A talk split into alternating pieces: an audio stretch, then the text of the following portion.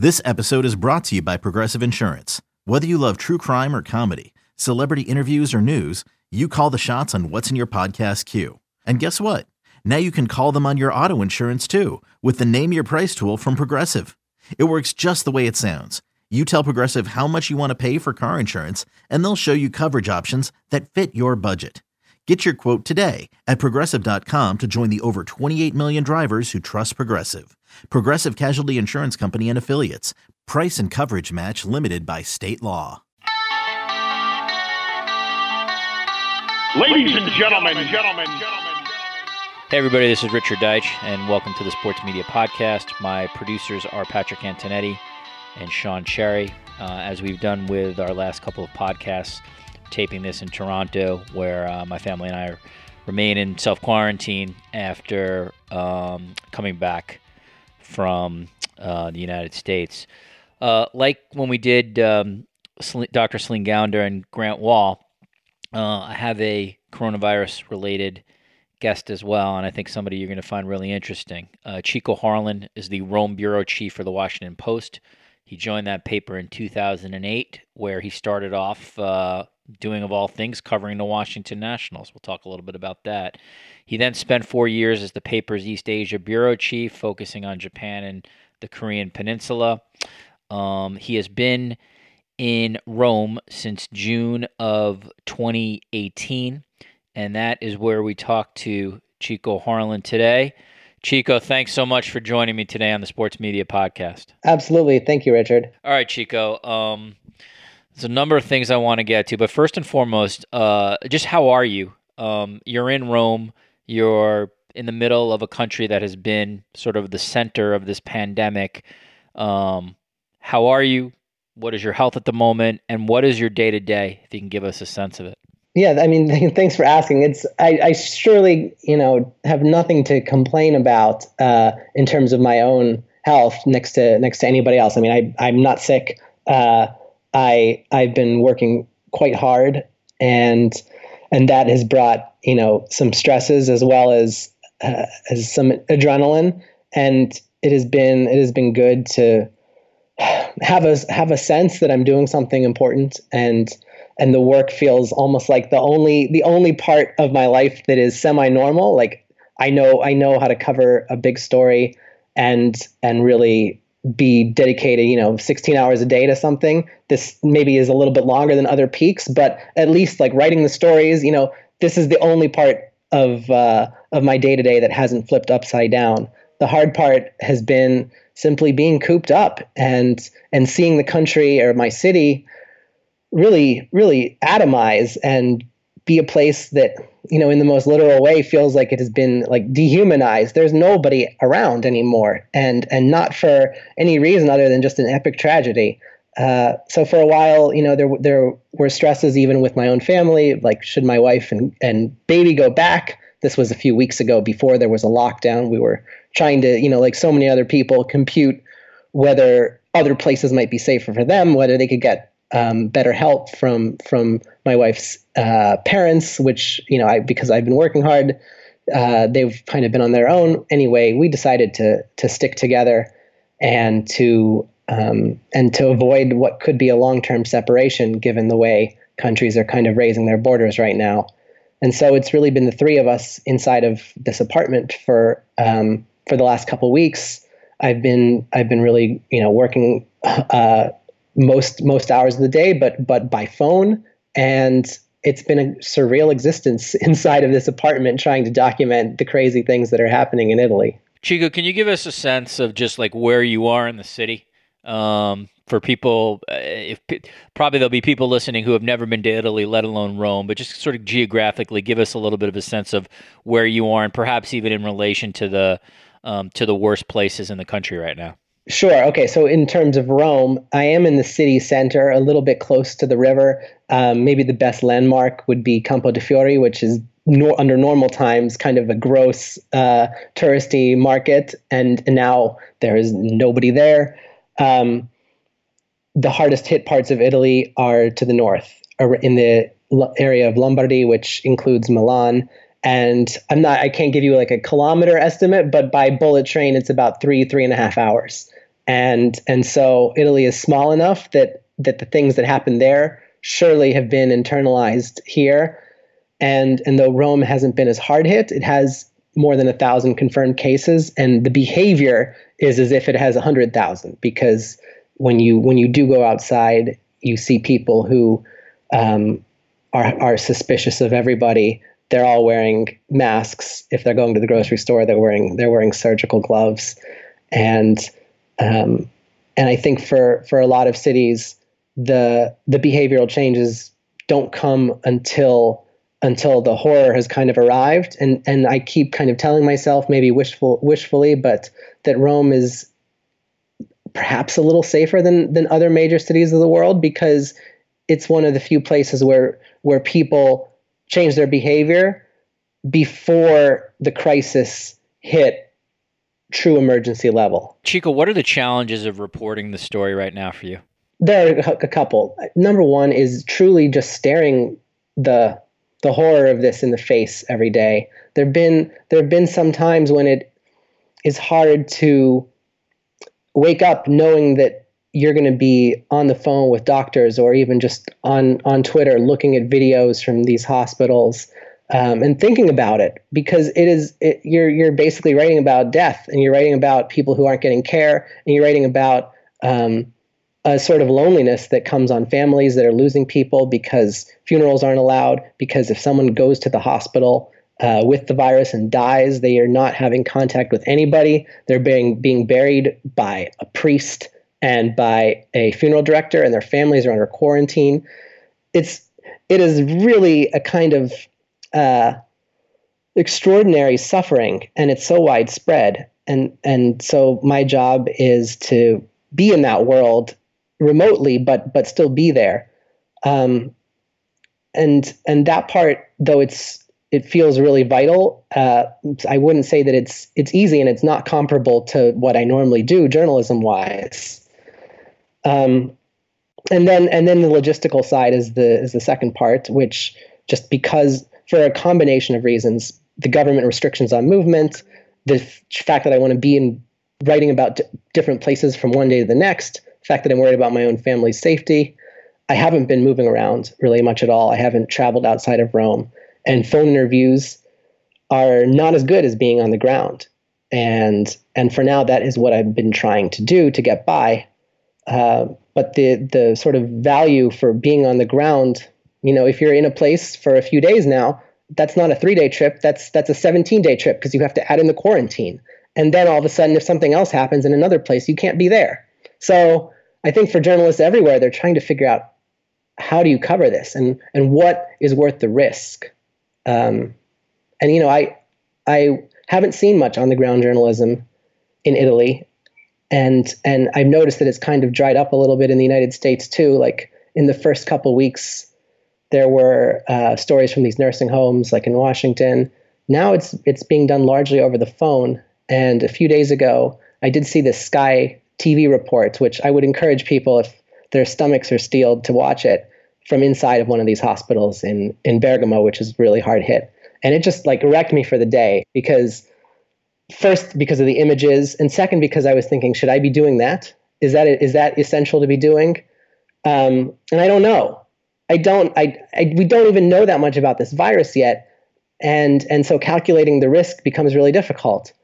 Um, generally my instinct is to wait and try to get more information and and to learn more about the virus before I take anything that feels risky, not just for myself, but more importantly, you know, I'd be bringing home the risk to my family, and and so it does it does feel like an unprecedented time for journalists because not just those in Italy, but all over the world are going to eventually be covering this thing, and and guidelines are nice to have, but they're always changing at this point. One of the, uh, as well said, one of the, um, you know, you talked about sort of things that are gutting, and one of the things that, uh, you know, if you're reading the news and sort of trying to find accurate and informed sources, one of the things that really struck with me was um, seeing the obituaries in Italian papers. Obviously, I don't speak Italian, I don't read Italian, but you don't sort of need to speak the language or read the language to understand, like, um, some of those videos of the some of the bigger papers in Italy and just pages and pages of obits. I mean, it was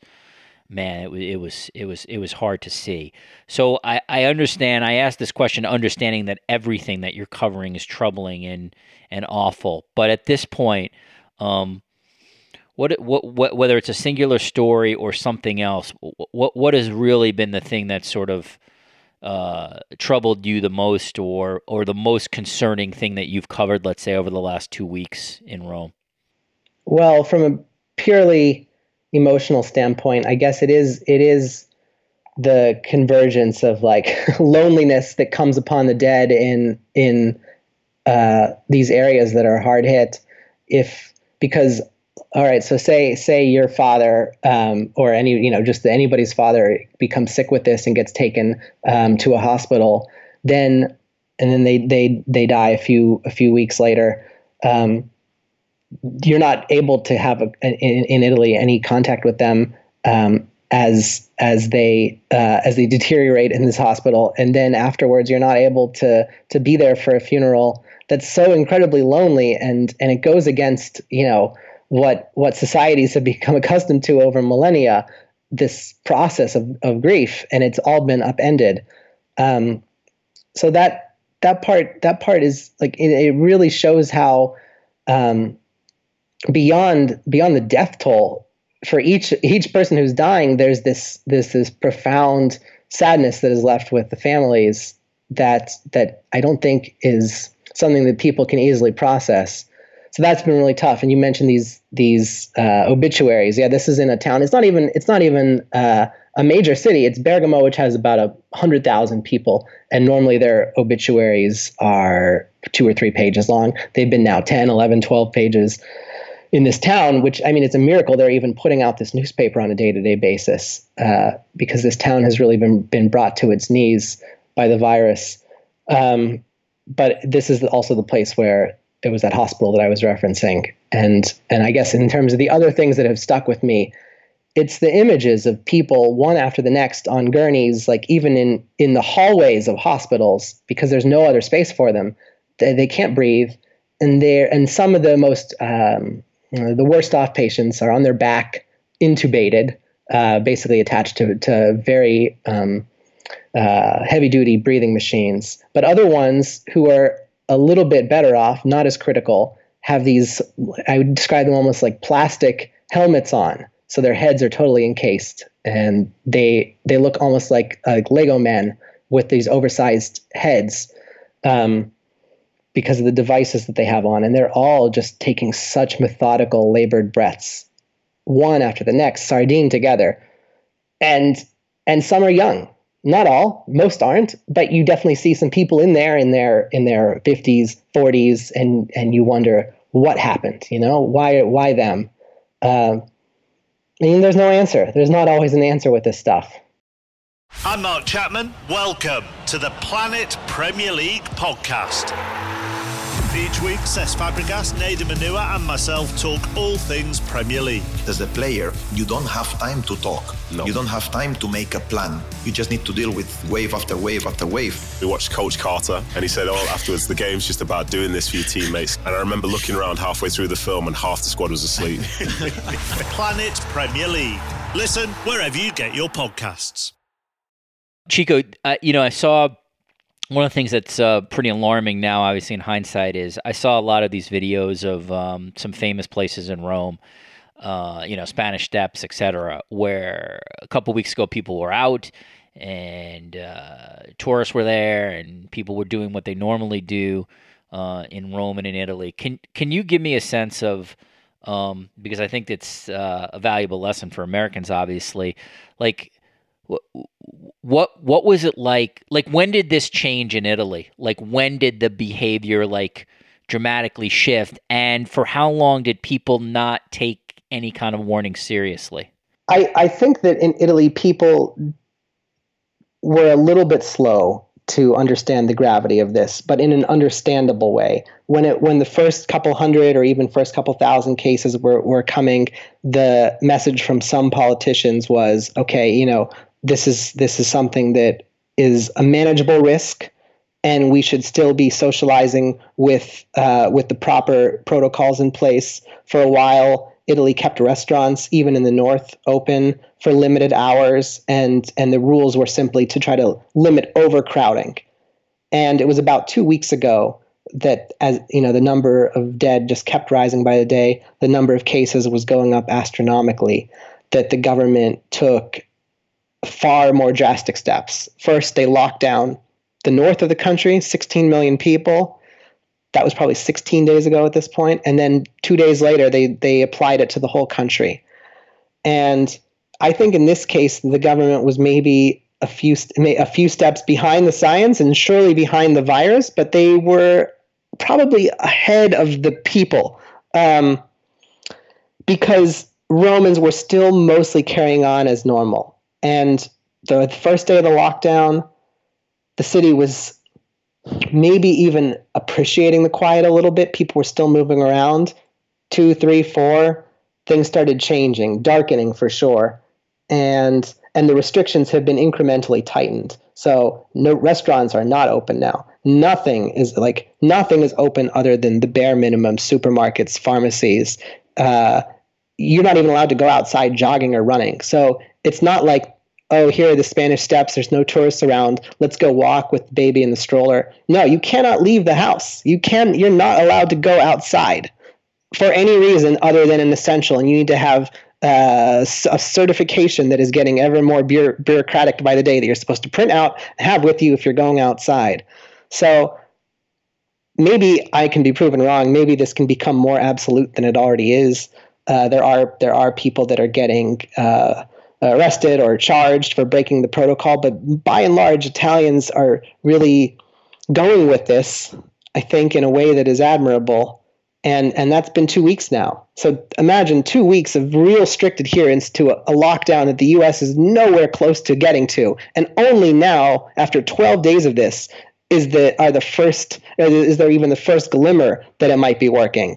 Like the explosion of death and and cases is baked in before you take any action. So no, even if the U.S. tomorrow was to put everybody in their in their house, nothing would change about the scale of this outbreak until the end of March or even into the beginning of April. So like the bomb is lit before before you even are aware of it. And that's what that's part of what makes this virus scary. Chico, what um you know, I presume that obviously you, are fluent in Italian and you can read the papers and watch local news. Can you can you give uh, listeners just a sense of what is the what is it like for the Italian media what, what what are you seeing every day on television? What are you reading every day in the papers? Well, I'm I'm not fluent in Italian. I've been trying to study, and uh, and my comprehension is way better than my than my speaking. But but reading the papers, surely I'm doing that every single day. Um, you know, the Italian. I, I, think I think the Italian media is is doing its best. Um, they're they're documenting every little f- flare up. Um, with with real granular precision and and I guess if you were to only read the Italian papers, you might you might miss the scale of the global pandemic, but you would get a sense of the suffering in Italy.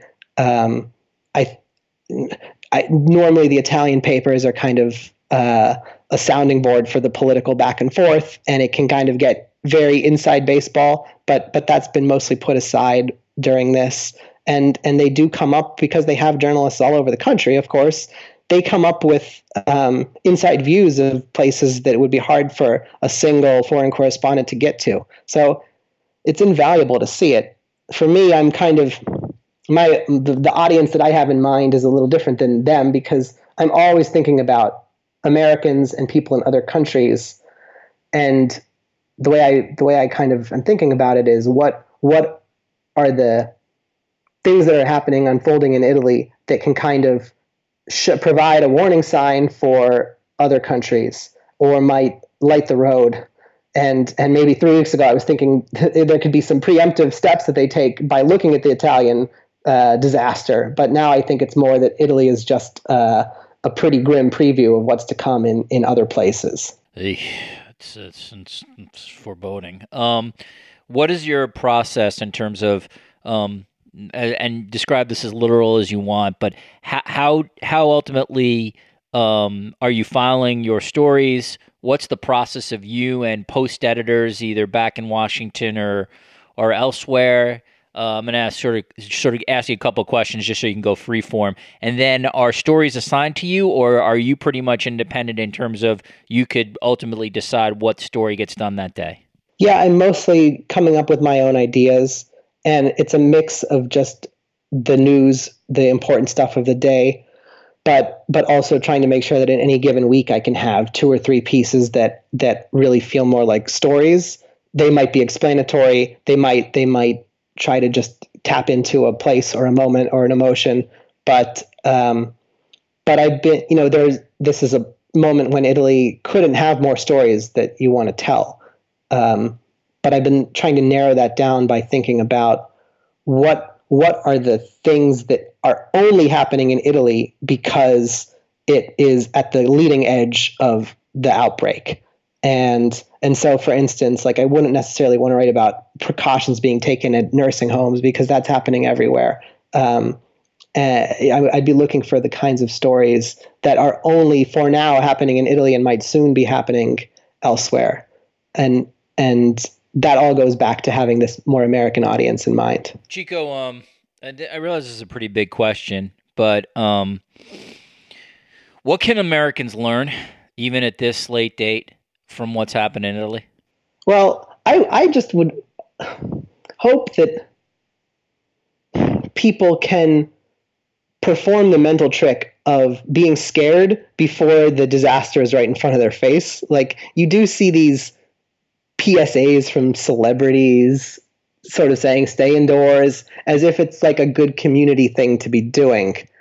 But but even that doesn't quite feel right to me because to really to really understand the gravity of what's happening, you almost have to put your you almost have to try to play forward the the way that this virus grows in magnitude by the day. And and so you're taking action based not on what your world looks like right now, but what it could look like in a week or two weeks.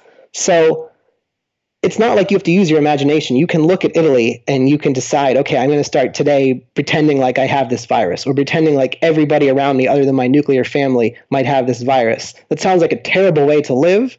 And it is, it's totally terrible way to live, but it's the only way to fully internalize the mindset that is necessary to social distance in the in the way you need to for this virus to be minimized.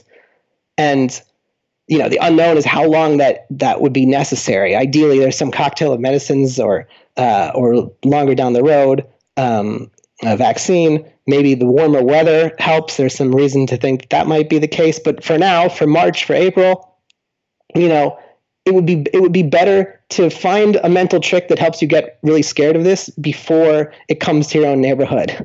And and if if the social distancing works and the disaster never escalates, maybe you look back on it and say, "Oh, that was all for nothing." That would be that would be great. That you could thank Italy for that. Are, Italian officials telling the public anything about um, uh, time frames in terms of how long they expect, um, you know, the state of emergencies throughout the country to continue? Because as you know, you know, one of the sort of things as we're talking now, one of the talking points in the United States, uh, rather scarily, is the is the possibility of a um, of people going back to work in a shortened social isolation uh, or social distancing plan uh, in the U.S. Um, again, just for listeners who might not be aware of this, what are the Italian what are Italian officials telling citizens right now in terms of this stuff? Well, they're due they're due to update because as of now the restrictions are are supposed to end on April 3rd. Obviously that's that's not going to happen. They will be they'll be extended. Um, I don't know how long. They're, they're, in terms of messaging to the citizens, it is it is not yet clear. But the prime minister has said in, in an interview with one of the Italian papers a few days ago that the yeah April 3rd will not be the end date for this stuff. Um, n- nobody nobody really knows but this is another area where Italy does get to kind of be, along with with China to an extent, um, the the guinea pigs for how to release the levers gradually. You know, right now China is trying to slowly get back to normal, and that's another moment when when countries can really be at risk. Uh, but China can also also has means to to control people and to surveil that Italy and other democracies don't. So Italy will be facing uh, its own challenges when it gets to that point, but it's nowhere near that yet. I mean, this is you can't really get to that point until the number of cases is down dramatically, and and until the hospitals have had a time to to recover and to get back to normal to the point where they can they can handle other things. Right now, they can't. Right now, the Italian healthcare system in the north is barely able to breathe. Like one of the doctors I was talking to yesterday said, basically the system is like is like an animal on a rock in the middle of the ocean with only its nose above the water, as if to say, like you know, one more degree higher and the whole thing goes down. And in some parts of Italy, in some cities, it's already gone down. So, you know, th- things have to get a whole lot better before you can before you can relax. One of the things that uh, I wanted to ask you about, um, because you've really had an interesting career. Um, you've done uh, what you've done at the Post. Uh, prior to that, you worked out of Pittsburgh. Um, but you know, for the purposes of this podcast, which is sort of um, at its core a sports media podcast, you once covered the Nationals, and I wonder if. Um, you know, and I wonder if, as you're sort of, you know, in 2020, you're covering this this pandemic, this global crisis in Rome. Uh, you ever sort of just sort of think about your days as covering the Nationals baseball and sort of like it, it must be surreal for you. It, it, once upon a time, you were sort of just a baseball writer, uh, like many colleagues and people that I know. And then sort of fast forward, you know, whatever, 12 years later, you're you're you're covering this. Life must have seemed a lot easier when you're, you know, only sort of thinking about Stephen Strasburg and some of that other stuff. Right. Well, I mean, I mean, it's there's literally it's no more surreal to think back on 12 years ago doing that than it is to think look back on t- two months ago just living my life here. Uh, they both feel they both feel like a lifetime ago. But cover, covering sports, and you know, I'm I I think you've talked to other uh, sports writers at the Post who who've changed. Um, like Chelsea Janes was was one of my successors. Uh, on the beat and she's covering uh, the campaign now. The post the post has been a place where you can kind of jump from one topic to the other, and, and I think it's I think it's healthy because you know they're basically the muscles of, of doing journalism are not that different from topic to topic. But but surely when you're covering sports, especially baseball, you're writing a lot of stories quickly, and and in a pandemic that actually it helps. Like most of the stuff I'm doing now is not on deadline, but I remember when I was in just really a year or two out of the baseball beat um, in 2011, it must have been, Kim Jong il died. And he died like 30, 30 minutes before our newspaper's deadline. And I had I had that much time, or his death was announced, at that more accurately. And I had 30 minutes to put a story together. And and it worked. It worked totally well. I I did not sweat it because I, I'd done that exact thing so many times, hundreds of times during the previous few years. And, and I thought, you know, this, all these game stories uh, at Nats Park at 12:30 a.m. definitely led led to that. Um, and still, those muscles haven't completely gone away, which which I'm thankful for. And you know, as as as a non-sports writer now, looking back, it's actually easier to like sports now because I'm not in the locker room. I'm I'm really just a fan now. So I I was watching the Nats uh, getting up in the middle of the night during the World Series run, and now they'll probably be defending champs until 2021. Very true. Who is your favorite person in baseball to cover as a subject? As a subject, oh wow of course, you know those these answers are always lame because the best one, the best people to talk to are always the ones who are scrubs, who are forgotten, who are one step away from like AAA. The, those are the ones that always had the time for me. So I I'm trying I'm trying to think. I I I don't have a favorite, but uh, but the teams that I covered were were terrible, were totally dreadful. I think one of the teams 102 games and another had lost 103. This is the reason they they got Harper and Strasburg in the opposite order in back-to-back years because they were the worst team in baseball two years in a row. So I, I, must have watched 60 people throw their last pitch or or take their last swing in a uniform because uh, they and a lot of uh, several of those players ended up go following me to Japan and Korea. Yeah, that's. Uh, I'm looking right now on the uh, the 2008 Washington Nationals. Man, I forgot how horrible they were. 59 and 102. Manny Acta was the manager. Wow, Jim Bowden, now of the Athletic, was the uh, general manager. I mean, Chico, this was a horrible team. I mean, these guys. This is a bad year. Uh, Aaron Boone, now the uh, now Yankees manager, was the first baseman on that team. Wow, I forgot about this team. That's crazy. Aaron Boone, Aaron Boone was a pretty good guy. He was he was you know most of these most of these guys were um, were nice and and would give you the time and they were lovely in spring training but then by April 23rd you know they're 3 and 18 their season is over and and everybody knows it and you just have to play out the string and and you're there writing and and documenting the next 130 games 100 of which are going to be losses and by the end of the season it's just a really nasty nasty environment. By the way tim redding is the ace of the staff. That really tells you everything you need to know right there. Tim redding. Tim redding ended up playing in the korean professional league. Jeez. Um wow. Well there you go. Listen chico i wish you um obviously you and your family nothing but the best of health uh, you're doing incredibly important work in very very stressful times um, and a lot of people appreciate it even Thanks. even if you're isolated there trust me um, i'm reading there's a lot of people who are reading chico harlan is the rome bureau chief for the washington post he joined that paper in 2008, uh, and as I just cited before, he was a Washington Nationals beat writer. He then spent four years at the paper's East Asia bureau chief, focusing on Japan and the Korean Peninsula. Uh, prior to that, he worked in Pittsburgh, um, and I think maybe even in Sydney for a little bit. So he's had a really, really interesting career. Check out his um, his work at the Post because I really think it's sort of a precursor of um, of what is uh, what is what is coming and what is here now in the United States. And if you want to follow, if you're on Twitter and you want to follow Chico on Twitter, it's at Chico Harlan. So at C H I C O H A R L A N. Chico, man, it's really good of you to do this. Um, I'll be certainly staying in touch with you over the interwebs, and uh, yeah, my best to you and your family. Stay safe, man. Thanks, thanks so much for joining me today. Okay, thanks, Richard. All right, back in the studio. My thanks to Chico Harlan uh, for uh, talking to us uh, from Rome. I hope you, uh, I hope you found that interesting. I did. A little scary too. Um, previous guest on this podcast, Scott Van Pelt, uh, was the uh, the last guest I did, and that was sort of doing Sports Center in the age of a pandemic. Before that, Dr. Celine Gounder and Grant Wahl, they are married. Celine Gounder is a foremost epidemiologist in this country. Grant Wahl, her husband, one of the foremost soccer writers in this country. Uh, before that, uh, a couple podcasts with John Ourand about Tony Romo's uh, mega contract and some other stuff going on in the sports media, and then just head to our um, head to our archives page where you can find all the podcasts we've done. Please leave us a uh, five star review if you like this stuff. that's how the uh, podcast continues. Uh, great thanks to Sean Cherry and Patrick Antonetti for putting this podcast together, especially with somebody from Italy.